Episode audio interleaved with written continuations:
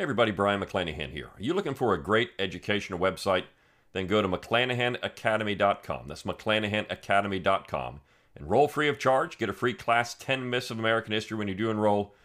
Look, I've got awesome classes there. Classes on the Constitution, classes on the Civil War, classes on secession, classes on American history, a whole slew of great stuff just waiting for you. Go to McClanahanacademy.com, enroll, and get a real history education. A new poll shows that 66 million Americans are open to a national divorce. I'll explain why this is significant on this episode of The Brion McClanahan Show.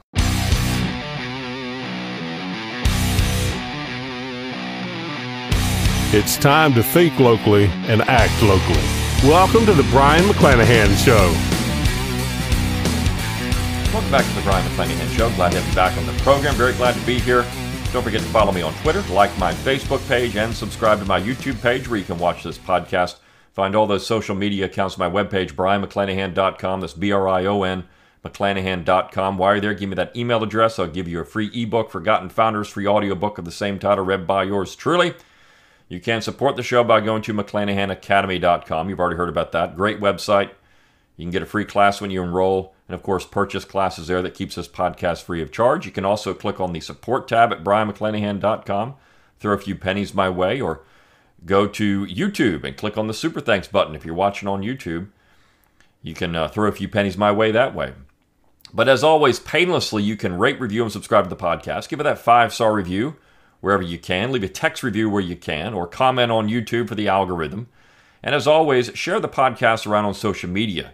Let people know you like it. That gets more ears and eyes on the show. And send me those show requests if you want to hear something special. All right, well, this is episode 800. 800 episodes, hard to believe. And it's fitting that we're going to talk about secession and thinking locally and acting locally on the 800th episode, right? That's the theme of the show.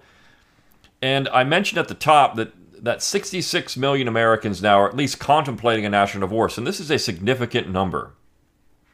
It's significant because we've now moved past the quarter threshold for people considering this. Now, that's not the quarter of the U.S. population, but it's over a quarter of the U.S. potential voting population that has decided that perhaps a national divorce is in the best interest of the United States moving forward to maintain peace in the United States.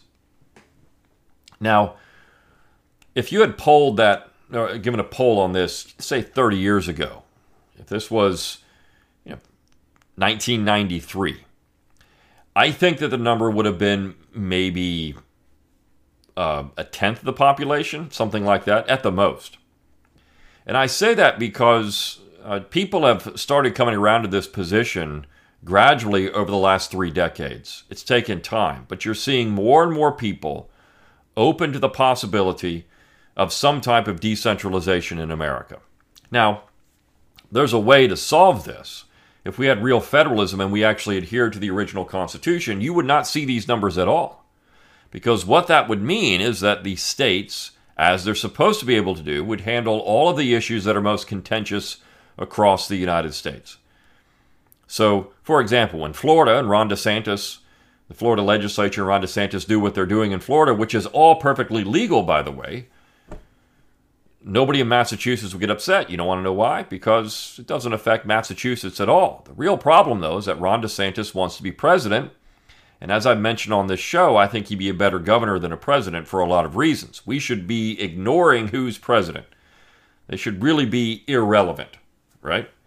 But because uh, Gavin Newsom, right? If Gavin Newsom in California wants to, in the, and the California legislature want to have their socialist utopia and all the problems that has, well, they can do that in California. But the problem is, Gavin Newsom wants to be president. Of course, he wants to force that on the rest of the United States. You see, the real issue in America is not what happens at the state and local level. Even though you get news stories about it and people whine and cry and complain and they throw fits over what happens in some state, they don't really, most people really don't care what happens in some other state. As long as it's not happening in their state, they don't care what happens somewhere else. It's when all of these people are elevated to national politics, right, to a national position, that people start to get pretty upset about it. Because they understand with the powers of the general government being what they are today, that we're in a real pickle should some of these people get into office and get into power and start forcing this, whatever the agenda is, left or right, on the rest of the United States. And so this is really the issue. And I said you can solve all the secession talk and nullification talk and all these things if we just had a central government that was constrained as originally intended by the Constitution, by the language of the Constitution. When I talk about originalism, this is what I mean. Now, of course, you've got all the 14th Amendment quote unquote originalists running around now who are claiming to be real originalists because, well, we have the 1868 Constitution. This is what they're calling it now. The 1868 Constitution. I talked about that before on this show. They're ignoring the original Constitution because it doesn't matter to them. Yes, so they all understand that the original Constitution would basically destroy all of their nationalist dreams. The original Constitution was not a national document, it did not create a national government.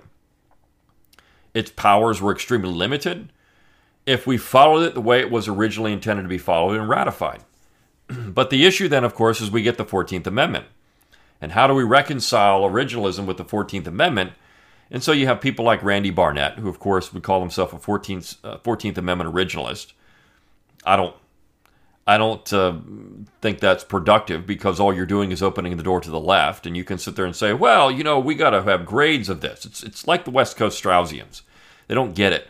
I talked about that with Michael Anton in National Divorce. All the mental contortions they have to go through to try to figure out how to call national divorce not treason because they've boxed themselves in for all these years by saying that secession was treason all the Lincolnites who have called secession treason. Now, no, no, no, that, that's treason, but what we're doing is not treason. You know what? The left won't care. They're going to call you traitors anyways. You see, so from the beginning, you should have been saying this isn't treason. Because again, the, all that's going to happen is all the all the left wing Lincolnites are going to say, no, no, no, you, you're committing treason. You're just a neo Confederate. And Anton can try to, you know, dialogue his way out of this but it's not going to work. The lefties will never, ever give in on that position because guess who created it? Well, the Republicans, so so called conservatives, right? So these are the things that we need to think about, but I find that number 66 million Americans. Let me explain why that's significant. That's now a third of the voting population. 66 million. We have about 250 million voters or potential voters in the United States. So 66 million is a third of the voting population. Now it's stronger in some places. If you were to poll this, uh, give give this poll in places like Texas, I'm sure it will be higher. Um, and looking at the data, and I'll go through the article that was written about this. It's in a British newspaper. Looking at the data, of course, it's stronger among conservatives than it is leftists. Um, so this is a really interesting poll, though, there is one part of this of this uh, piece that's just kind of silly, a throwaway line that they had, but I'll, mention that in a minute. But 66 million significant. Uh, I don't know where we go with this, and and again, I'm not so certain that Americans are really ready for what this would entail. Uh, some type of, of secession is going to be messy. Some type of decentralization outside the confines of federalism would be messy. Uh, the economic ramifications would be pretty high. Now we can we can discuss how maybe this could happen and not be so disruptive. Uh, you know, if a state like Texas were to leave the union, it has a very large economy. It could, it could, create its own its own economy, its own money, its own currency. It could do all these things very quickly, I think, and um, you know, be fairly stable.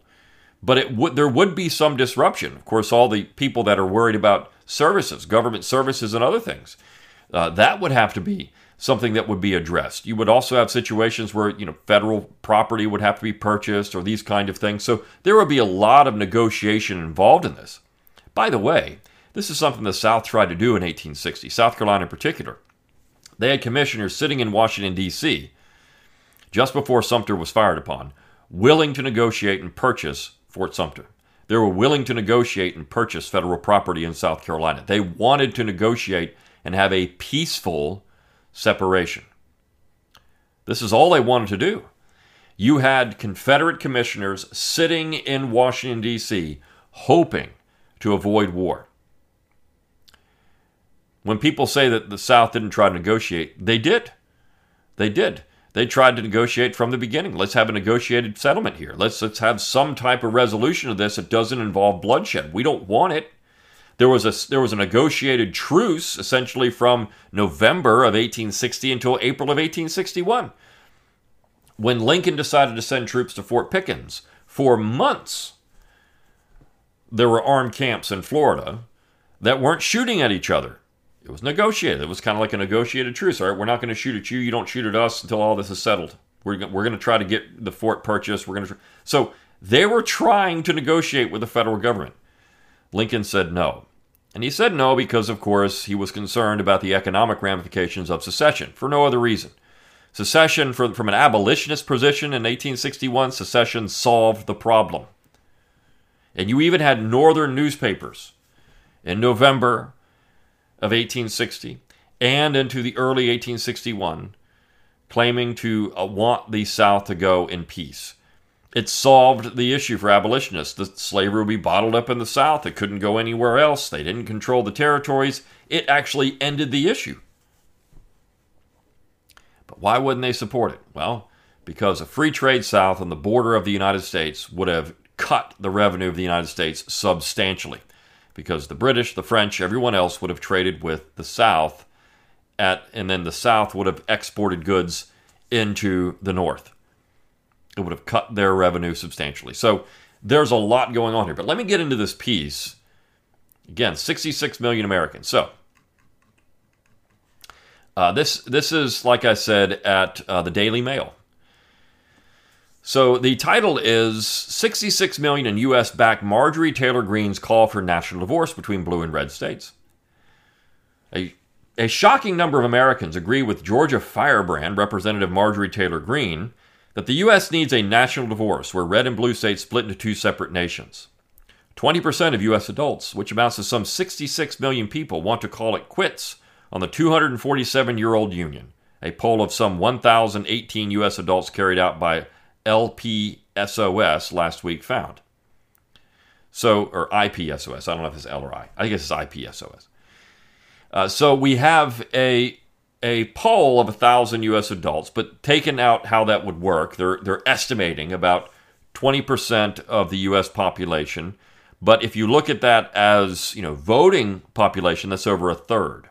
It's over a third, which again almost almost 40%. It's actually 38%. That would be almost 40% of the U.S. voting population.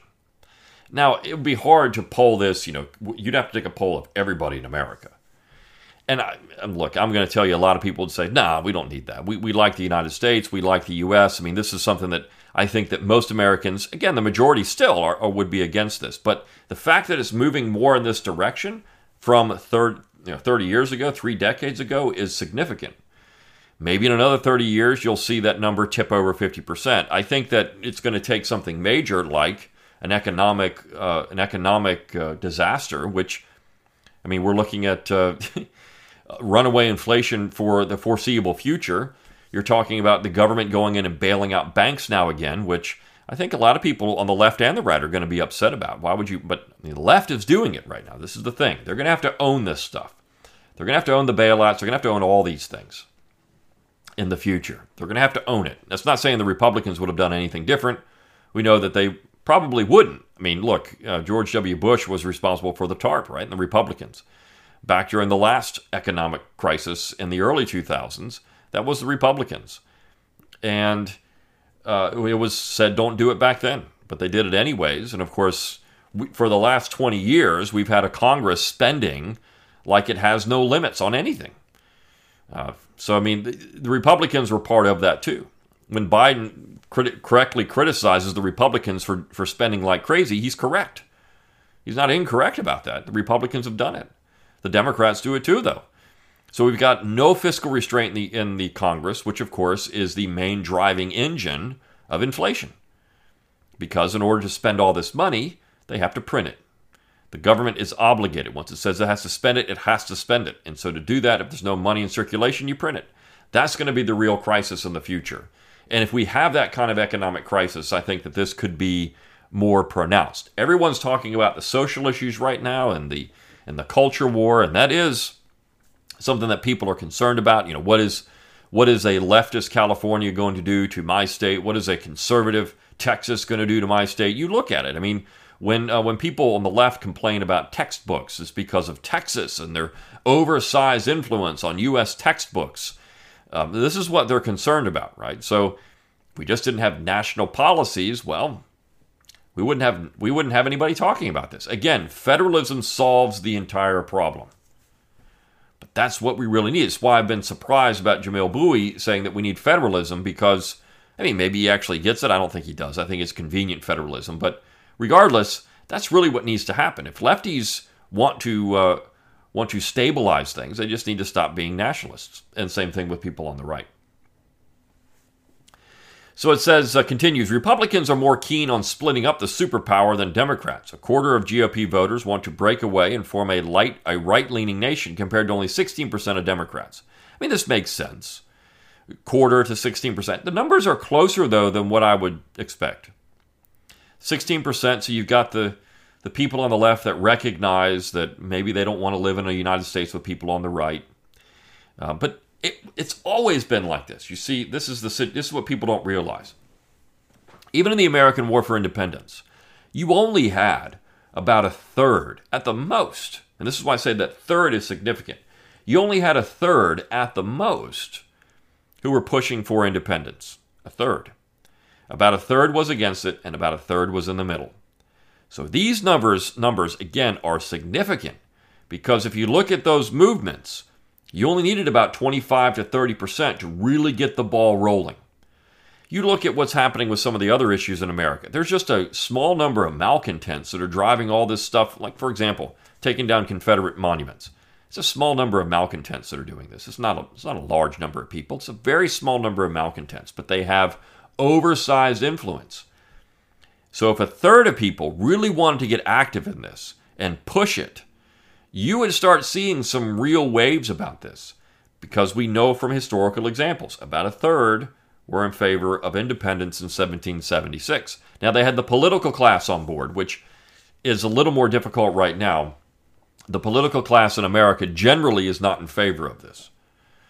And I talked about this uh, on the issue of Texas secession and Missouri nullification. But Texas secession, when you have you know Republicans in Texas saying, "No, this is treason," You see, that's the problem. The Lincolnian myth really is the problem. It's the obstacle in all of it. Uh, and that that will be the issue no matter where we're talking about in what state. You've got you're going to have Lincolnites on the left and the right saying these exact same things. So the piece says the fifth of Americans who want to split is far less than is needed to make it politically viable. Not really. Again, if you look at voting age population, we're talking 38%. That's not. 20%? Yeah, if it was just 20% and you're just looking overall. But if you drill down, if you did a deep dive on these numbers and drilled down into different areas and different states, it's probably more significant in other states, and I think Texas is one of them. Uh, but uh, it's not insignificant. It's not far less than needed. It's actually getting in that area where you can really start having this conversation. And I'm serious about that. 30% is really all you need of the voting age population to make this a viable discussion. Now, again, would Americans support it overall? I don't know. I think in some states they would. But nonetheless shows however, however more conservatives and liberals are fed up with sharing a country with each other. Again, this is the whole point. If we had real federalism, you wouldn't have to quote unquote share a country. You have your state, we have our state, all we're doing is sharing foreign policy and trade, international trade. That's all we're doing. That was the entire design of the United States government. And we know this because they said it over and over and over again. I am going to review, maybe this week, this uh, Alison LaCroix book on federalism because her conclusion, she is a she is a legal scholar uh, a, not on the right, she's a legal scholar that says federalism was the core of American political philosophy in the founding period. It's what drove the general consensus in America in the 18th century. They all believed it, which is the whole point to avoid stuff like this. I mean, that's that's the key. So the piece says on President's Day, the Trump acolyte was decidedly unimpressed with President Joe Biden's surprise visit to Ukraine, saying in a tweet that it was time for the U.S. to be divided. We need a national divorce, a Georgia Republican posted on social media. We need to separate by red states and blue states and shrink the federal government, she insisted. Everyone I talk to says this. From the sick and discussing woke culture issues shoved down our throats to the Democrat, Democrats' traitorous America last policies we are done, Taylor Greene insisted on Republican sentiment toward the opposing party. Ipsos found that support for splitting was higher among men, people who make $50,000 or less each year, and those living in the south and west of the country. Now, that's. Look at what that says, right? So, higher among men. Uh, I mean, there's there's been all kinds of data on this. If you were to just have men vote in the United States, Joe Biden wouldn't even sniff the executive office. Democrats will be in the in the small, I mean, a very small minority uh, in the national national quote unquote government in the federal government, uh, and men would be much more likely to agree with this. Uh, when you add just women, then you would have a blue United States. I mean, it would be it would be bluer than blue, right? So one of the, I mean, these are these are really interesting dynamics, demographic dynamics, which take which take place in the United States every election cycle. 50,000 are left. So these are the these are the stupid poor people that just want to get away from the from the other people. Now, why is it that people with more money would see a breakup as dangerous? Well, because they could tend to lose money, right? I mean, so people with nothing to lose, they don't have their they're not invested in all the banks and all the things. They just they just want to be left alone, right? They got their they're just going to work. They want to send their kids to school. They just want to be left alone. These are the people that, again, West and South, very independent minded people. Even, I mean, even if they are tied into the system in one way, they don't fully understand all that. But it doesn't matter. Very independent people who want simply be left alone. They just want to go to work. They want to put their kids in school. They don't want their kids to be indoctrinated by a bunch of leftist hacks in school. They don't want any of that. They just want to live their lives. And again, the South and the West that's that kind of cavalier borderlands culture that's been around since the 17th century in America. If you read Albion Seed, it's one book I recommend everybody gets and reads. You'll see where all this comes from, right? We have not left those cultural dynamics of the 17th century. They are still aware, they are still there around us all day long, every day. That culture matters. And of course, in the North, you don't have that culture. You have the Puritan culture, which a Puritan never found an issue that um, they didn't like where they could, you know, ram something that they want in their mind down someone's throat, right? They're the most imperialistic people in, in America. They want everyone to live like them. It's the city upon a hill people. This is what they want. And if you're not going to do it, well, then you can't leave. There are no serious proposals in Washington to carve up the country, but secessionist moves in some states have gathered momentum in recent years. Well, of course, there's no serious proposals in Washington. They're not going to do that. There never would be a serious proposal in Washington. Ever. The, the, the Washington can't do it. It doesn't have the authority.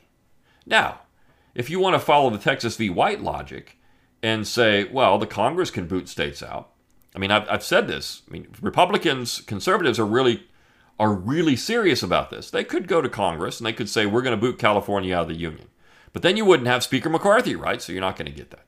You wouldn't have some of these conservatives in the, in the Congress, quote unquote conservatives in the Congress from California. They wouldn't be there. So they're not going to support it. You wouldn't have Victor Davis Hanson, for example, insisting that California leave the Union. He wouldn't do it. He's from California. So that's never going to happen. What has to, it has to happen from the bottom up, which was, of course, always possible. As early as 1794, you had New Englanders talking about it.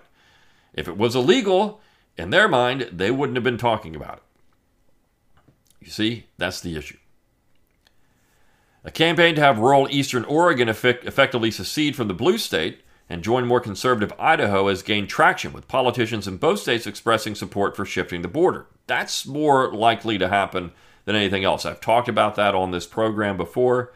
I think that is something that's possible if because look, Uh, Oregon, Blue Oregon doesn't want those red staters in there. I mean, they really don't. They think this is a poor, depressed area. Get them out. We'll send them over to Idaho. And Idaho, being more conservative, would take them. You, I mean, I think these kind of things, redrawing state borders, would be possible. The problem is you can't, I mean, in, in most states, you can't really do that. You have little blue enclaves, like in Georgia. You've got Atlanta. Uh, and that's about it. You've got Atlanta and the surrounding counties. That's about it. You have maybe down into Macon. You've got a little more. You've got some blue areas, but you've got Atlanta. So, um, what could you do? I mean, could could you? Uh, and and Republicans are completely opposed to. As they did this, uh, Governor Kemp, you could have split off Buckhead from Atlanta, which would have caused Atlanta to essentially die because they would have lost all that revenue from Buckhead. And Kemp opposed it. The, blue, the, the Republican governor opposed it. It would have been a way to choke Atlanta. But the Republicans beat it back, and it's no longer on, on the table again. So that's the issue, right? Republicans are as much a problem in this as Democrats.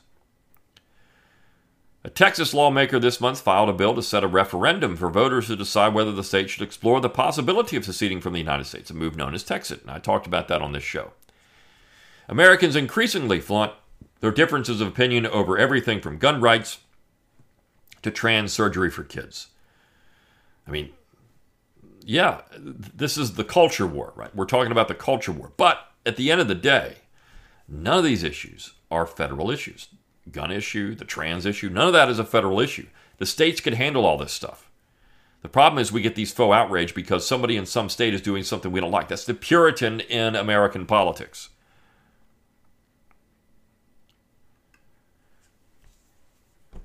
Recent polling shows deep polarization between red and blue states. Voters head to the polls to cast their vote, but do most Americans want a national vote, divorce, as one poll indicates? Maybe.